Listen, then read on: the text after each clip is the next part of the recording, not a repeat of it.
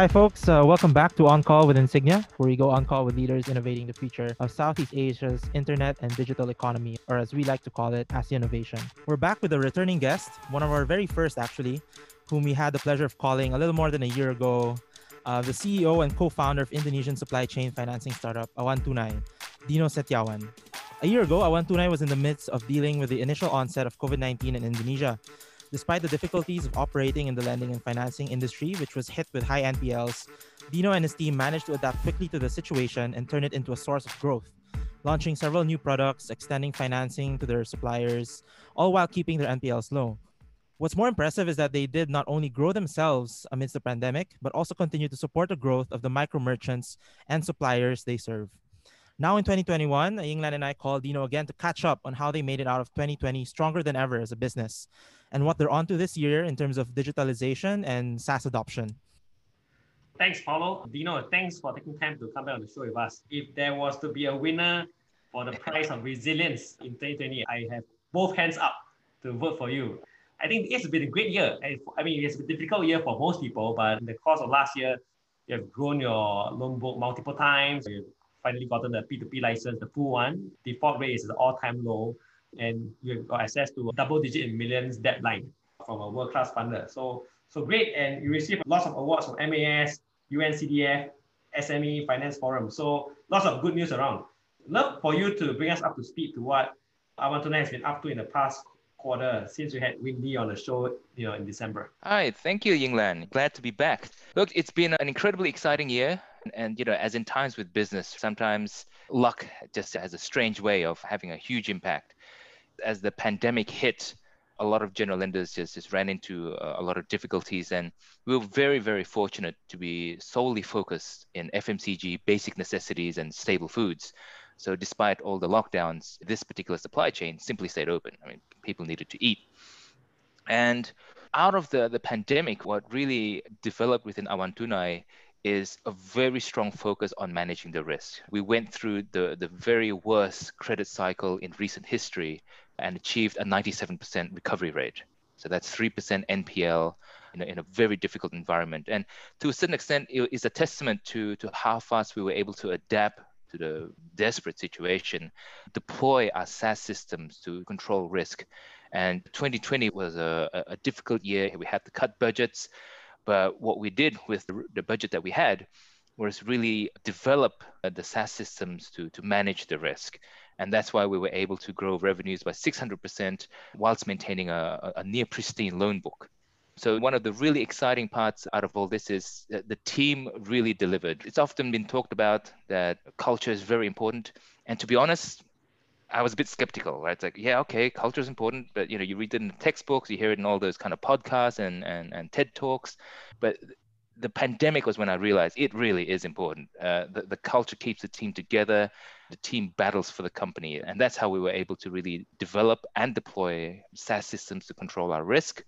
And now that we roll into 2021, I'm very excited because the, the foundations of the SaaS systems there, where we, we can get back to our primary original vision to digitize this whole supply chain. Yeah, that's that's great, Dino. I mean, one of the words that I use to describe Awan Tunai in, in the articles that I've written in the past is really anti-fragile, right? Because I mean, given the the situation that you've been in, actually open up opportunities for you guys to double down on digitalization. You launched um, Awan Toko and Awan Grosir and extended financing to the wholesalers in your ecosystem.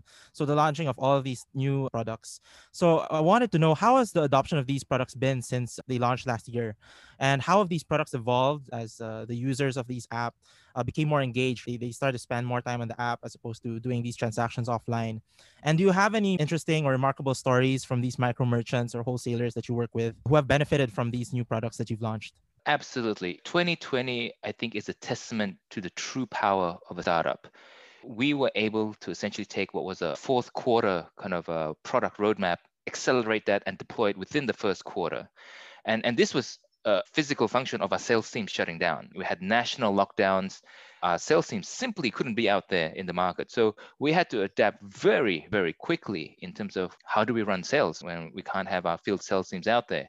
Certainly, there was that pivot towards telesales, but a lot of it was driven by us accelerating and throwing out the MVP out there so that we could start operating digitally this was always been in our roadmap, but, but we actually planned it more for fourth quarter 2020, as opposed to once the pandemic hit, we just said, well, okay, non-digital sales is shutting down, so we need to get digital solutions out now and within weeks. So that's what I was really proud of in terms of the team. Operating conditions changed dramatically in the space of one to two months and testament to, to really that advantage of speed, product deployment, being able to continue operating with a, a very substantial pivot in operational flows was one of the key highlights of our achievement there. And the results speak for themselves in terms of growing the book multiple times, growing revenue multiple times as well.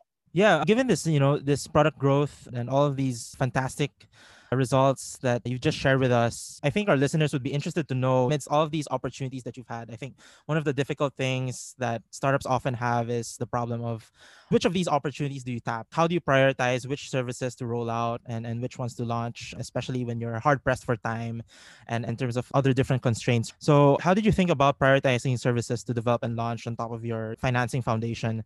How is Indonesia's current situation now, 2021, with the pandemic, affecting Awan Tunai's product trajectory this year? I'll actually answer with a bit of an expansion on, on the previous question. A, a lot of the opportunities that, that we've capitalized on uh, was simply that opportunistic. With the onset of the pandemic, what, what happened in the field was we never thought we would be providing financing to our suppliers. But as first quarter 2020 rolled on, the banks simply stopped lending. So all of a sudden, a lot of our suppliers uh, came to us requesting financing. And, and our financing was geared more towards the micro segment. So it's certainly more expensive than SME bank financing. And we were puzzled, why are they coming to us? Until the feedback was that, look, the, the opportunity presented itself. These healthy suppliers, which you know we have all the operational data on, their, their working capital supply was simply shut off. So that's when we actually took a deeper look into this space, managed to deploy a product that's, that's very competitive to the SME banking products uh, on offer. Certainly not on pricing, but on a whole lot of other features, which actually saw tremendous growth in the second half of 2020 and, and even now. And this comes back to your question in terms of how we're prioritizing. To a certain extent, we look at the opportunities that the market presents us. In 2020, the priority was very focused on, on risk management. We certainly held the NPL monster back at 3% per month in the first quarter of 2020. And with the deployment of our systems, with our ability to respond very quickly, post April, cohorts almost returned to 2019 levels. What, what essentially happened was in the first quarter of 2020, a lot of our micro merchants were used to buying the same SKU mix day in, day out. And what happened during the pandemic as it hit was lockdowns changed fundamentally the consumer buying patterns. A lot of people were simply cooking at home. So there was a fairly large uplift in staple foods. And because incomes were very tight, there were a lot of layoffs. There was a, a real reduction in luxury goods, in cigarettes, upper end FMCG brands. And that's what caused a, a lot of the lower performance, anyway, that we saw in the first quarter. Our merchants simply had unsold inventory the good thing about our particular model is even though the inventory is slow moving, eventually it still sells. So after 90 days of, of recovery efforts, they managed to, to sell off that inventory and we ended up with 97% recovery rate, which is tremendously outperforming the general lending sector out there. Now, in terms of what we've been able to prioritize now with budgets normalized we're back to, to the original vision of digitizing the supply chain. You know, not only from a lending risk perspective but really now just to fundamentally capture a lot of valuable transaction data we now reorganize our sales team to focus on merchants who may not necessarily be ready to borrow. They don't need working capital. It's a seasonal thing. Or they, they may not essentially be approved by risk yet. There's insufficient information. But with our budgets normalized, we can push for adoption of the online order which captures a lot of valuable transaction data, which is then validated through the SaaS systems that we've now deployed within uh, a lot of our supply network. It's really exciting to know that you guys have gotten back on track, as you said, in terms of your overall mission, really, of digitalizing the supply chain in Indonesia and not just focusing on financing, but in terms of even lightweight inventory management and SKU delivery, all of those things. And in terms of moving forward throughout this pandemic, as clearly it's not abating anytime soon, unfortunately. I wanted to talk about that in terms as well of the industry that you guys came from, which is the financing sector. And you talked a lot about how it has been a difficult time for that industry. And do you see that situation changing in 2021 this year? And you can talk a little bit how that would affect the MSMEs that you're working with, and how would that affect your core service as a supply chain financing company? Sure. Well, across the board, we've seen on average a, 30% reduction in overall sales, be it at the wholesaler level or downstream, even at the micro merchant level. Now, we are starting to see the beginnings of some kind of turnaround within consumer spending, but it's still not broad based yet. So, frankly, the marching orders for the team is that we will assume COVID just goes on, be it for the next six, 12 months. We're not going to change what we did. We were still able to, to grow 600% in 2020 with how we were operating, and we'll simply continue that simply with the assumption that COVID continues. The bonus is should the vaccines get rolled out nationally, a general economic recovery happens, that's a bonus for us because then we'll see general consumption pick up again. Our entire customer base will see a 30% uplift as demand normalizes. But for now, in terms of all our budgeting, our planning, we're simply factoring that COVID continues. How this may impact the whole micro SME market, to be honest, micro SME lending is a space that we're going into that's in, a way uh, a lot of um, you know blue seas. We're not cannibalizing any of the bank market. In fact, what we're doing with our banking partners is we're opening up this new segment for them in terms of the larger SME lending, certainly once the banks start opening up their financing again, and there's certainly indications of that anyway, certainly at the kind of more senior government levels where they do want the banks to start deploying that capital, e- even to kind of COVID impacted restructured loans. We're starting to hear that at the more senior levels. But again, we've designed our product to not directly compete against the banks. I, I don't see fintech's role as competing against the banks. There's this very large unbanked or underbanked segment in Indonesia that's you know plenty of, of market share for all the fintechs. And that's essentially what we focus on. We, we certainly don't compete on pricing. Banks simply have the lower cost of capital but we can certainly compete on product structure and product speed specifically tailored for our suppliers that essentially validates or justifies the premium in price that they pay for our financing. Right. Yeah, I think it's pretty interesting that the fact that you guys work in the blue ocean of sorts actually makes it easier for you guys to be flexible in terms of how you work with, with the MSMEs in terms of financing. And you've touched upon this already a, a bit, how you guys were able to work with the micro merchants to keep repayment relatively high compared to the industry. It's come back to 2019 levels, as you mentioned. What are your plans in terms of sustaining this, especially since you've mentioned that you're still in pandemic mode this year? Absolutely. Again, I reiterate, like we got lucky. We, we really started our focus on FMCG back in 2019. One, it was a big enough segment, $80 billion per annum. Most of that, in fact, more than 80% of that goes through the traditional kind of general trade route as opposed to the, the 20% that goes to the modern retailer, which is the supermarkets and, and modern convenience stores and e-commerce for that matter. So it's a very large space, very much underserved given the lack of any kind of digitized infrastructure out there. We talk about face-to-face transactions as they purchase inventory, cash payments. This is really our blue ocean that we play in. Now, we got lucky because we actually focus on FMCG and staple foods and we were actually considering restaurants and cafes. Should we go into that?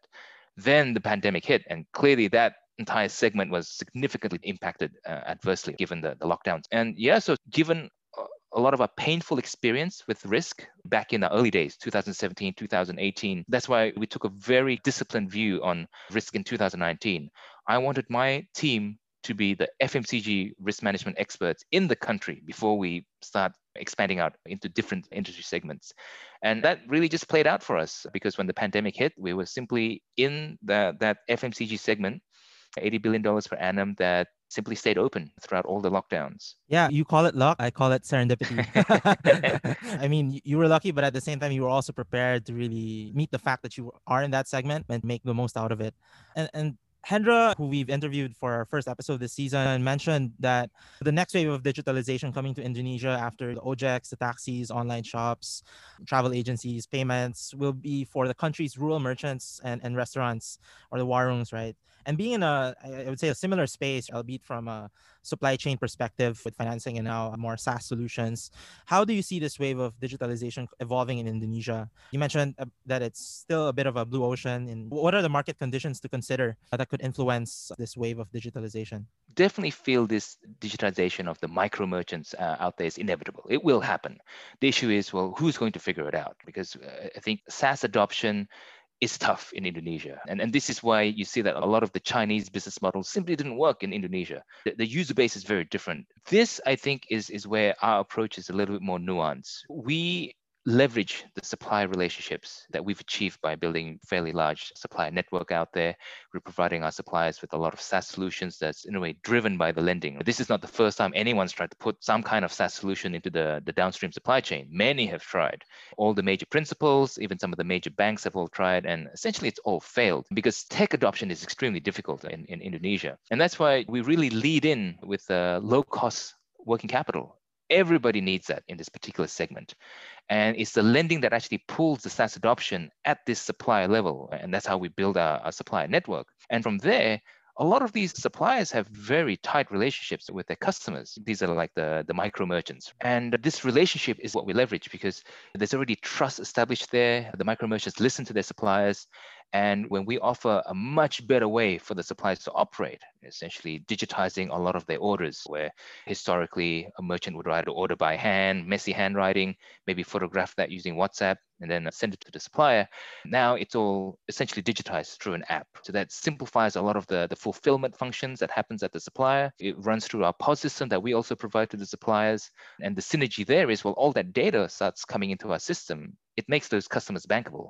Those micro merchants that were historically simply not bankable due to lack of any kind of credit history data or any kind of digitized transaction data, be it bank transfers or anything like that. Now, all of a sudden, through our Awan Tunai, become able to access the low cost bank capital that we deploy through our platform. Yeah, it's really amazing that you guys are, are really working towards something that as you've said, a lot of people have failed to really make significant progress in, and that you guys continue to see progress in that. And one of the things I think has enabled Awan Tunai to make that work is really uh, this ecosystem. Right now, it's currently the three Tunai plus micro merchants plus suppliers that you work with. One thing I was wondering is moving forward, how will this ecosystem grow? Will you guys move more upstream? And what does this ecosystem look like for Tunai moving forward? Well, as I mentioned earlier, for now, we're simply going to assume that COVID is going to be around for the foreseeable future. So we're certainly staying focused on FMCG and staple foods. It's still an $80 billion segment. But we do have a research project upstream because we do a lot of work with the United Nations, we were actually introduced to the Swiss Capacity Building Fund. So we actually have Swiss government money funding a, a research project to see whether our downstream financing solution works in the upstream, where you get the agricultural uh, aggregators who source supply from hundreds of, of tiny micro farmers. So it, will be an amazing project if it succeeds because micro farmer financing has historically had a very difficult history. Very few of these type of farmer financing programs have, have actually worked out. And similarly, like even the micro merchant space in Indonesia has been littered with a lot of failed banking programs. But given that we've solved it on the downstream, we certainly hope that we can also solve it for the upstream segment. And that literally means millions of, of micro merchants, be it micro retailers, or micro farmers. Now I'd like to sort of zoom out and ask you as a CEO, given all of the things that you've been through in these past three years, and it certainly has been, I would say, like a roller coaster ride in terms of going through many different product iterations to launch a One Tempo, and then going through the, the pandemic and then, then coming out stronger than ever. And now looking forward to going back to your core mission and doubling down on that. So, what are the lessons that you've learned as a CEO these past three years, and uh, where do you see Awan Tunai in the next five? Look, I really see this journey as a marathon, and then that helps your mindset because then you start pacing yourself, so you literally don't mentally burn out. Because, as you say, it's a roller coaster ride. And I think what, what certainly helps is keeping this vision that there's a vision where you've got your whole organization culturally bought into achieving this vision and you start solving the problems. There's just a, never ending supply of problems out there. But what I've learned is we have solved, let's say we, we go back two and a half years ago, what's simply seen as insurmountable problems. We hadn't solved risk yet. NPL were horrendously bad back then. We hadn't solved uh, source of lending capital yet. We only had one institutional lender and, and sales and distribution was, was an issue. It, it was almost the case that, well, okay, do I just change business models out of this? But I think staying true to the vision and knowing deep down that look okay let's just start solving the problems. And we certainly uh, applied a lot of disciplined approach to, to resolving the risk problems. Now we're best in class in terms of risk management uh, in terms of lending capital. It's now actually triple digit in the millions. We certainly solved that particular supply issue. And in terms of the sales, we overcome a lot of the, the operationally difficult conditions during the pandemic. We've set up the infrastructure that now is set for scaling in 2021. So really pace yourself, keep discipline, you get there in the end. Right. One problem at a time. And to wrap things out, I think we didn't get to try this the first time you were on on call with Insignia. So this is going to be pretty new for you. So we, have this new segment, a rapid fire round, where we ask some quick questions and you can just fire back with snappy answers, one liners, and the sort. so let's get started. What are the top three skills of a CEO? Without a doubt, decision making under uncertainty, mm-hmm. patience, keeping you cool, and really open, honest, genuine communication your team can spot you when you're selling propaganda. You want to be authentic. Right, right. Yeah. What's your favorite book, movie, or podcast? Uh, yeah. It's an old one, which probably mm-hmm. shows my age. It's Contact, uh, based on the book by Carl Sagan. What did you like? Is there a particular line there, or uh, th- that you remember? Well, it treated the audience with intelligence. It's probably mm. one of the best kind of alien contact movies out there. No spaceships and all that. Very believable, very realistic. Right, right. What is one misconception that you think people have about driving financial inclusion in Indonesia? This one's a pet peeve of mine. Uh, there are some folks out there who say that, all right, I'm serving the unbanked, but I'm going to charge them 500% interest. in my mind, that's not financial inclusion. Right, right, right. Yeah, sort of shooting yourself in the foot there. but yeah, what's your advice for early stage fintech founders in Southeast Asia? So I would say that there's a real force multiplier here for top talent. Actually, this was just off a conversation from a US graduate, Indonesian US graduate who was thinking to come back.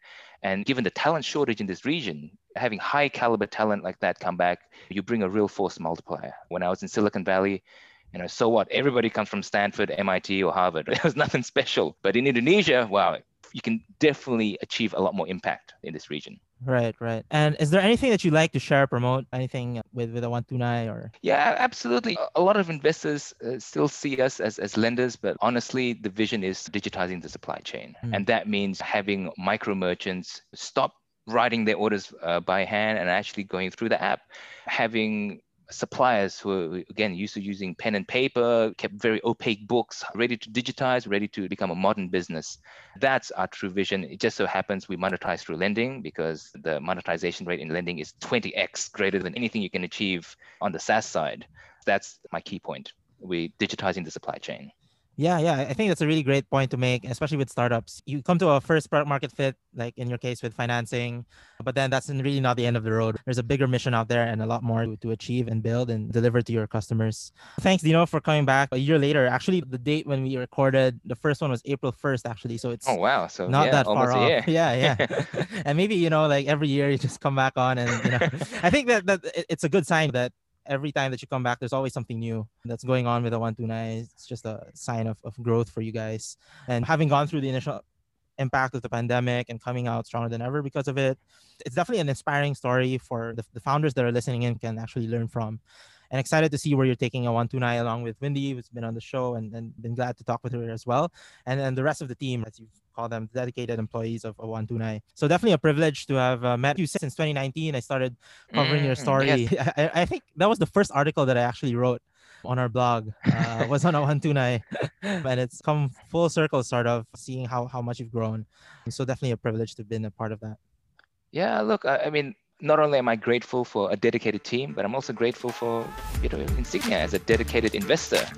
Stay on the line with us for more conversations with our founders and investors in the region. Until our next call, I am Paolo Aquino, and this has been On Call with Insignia Ventures.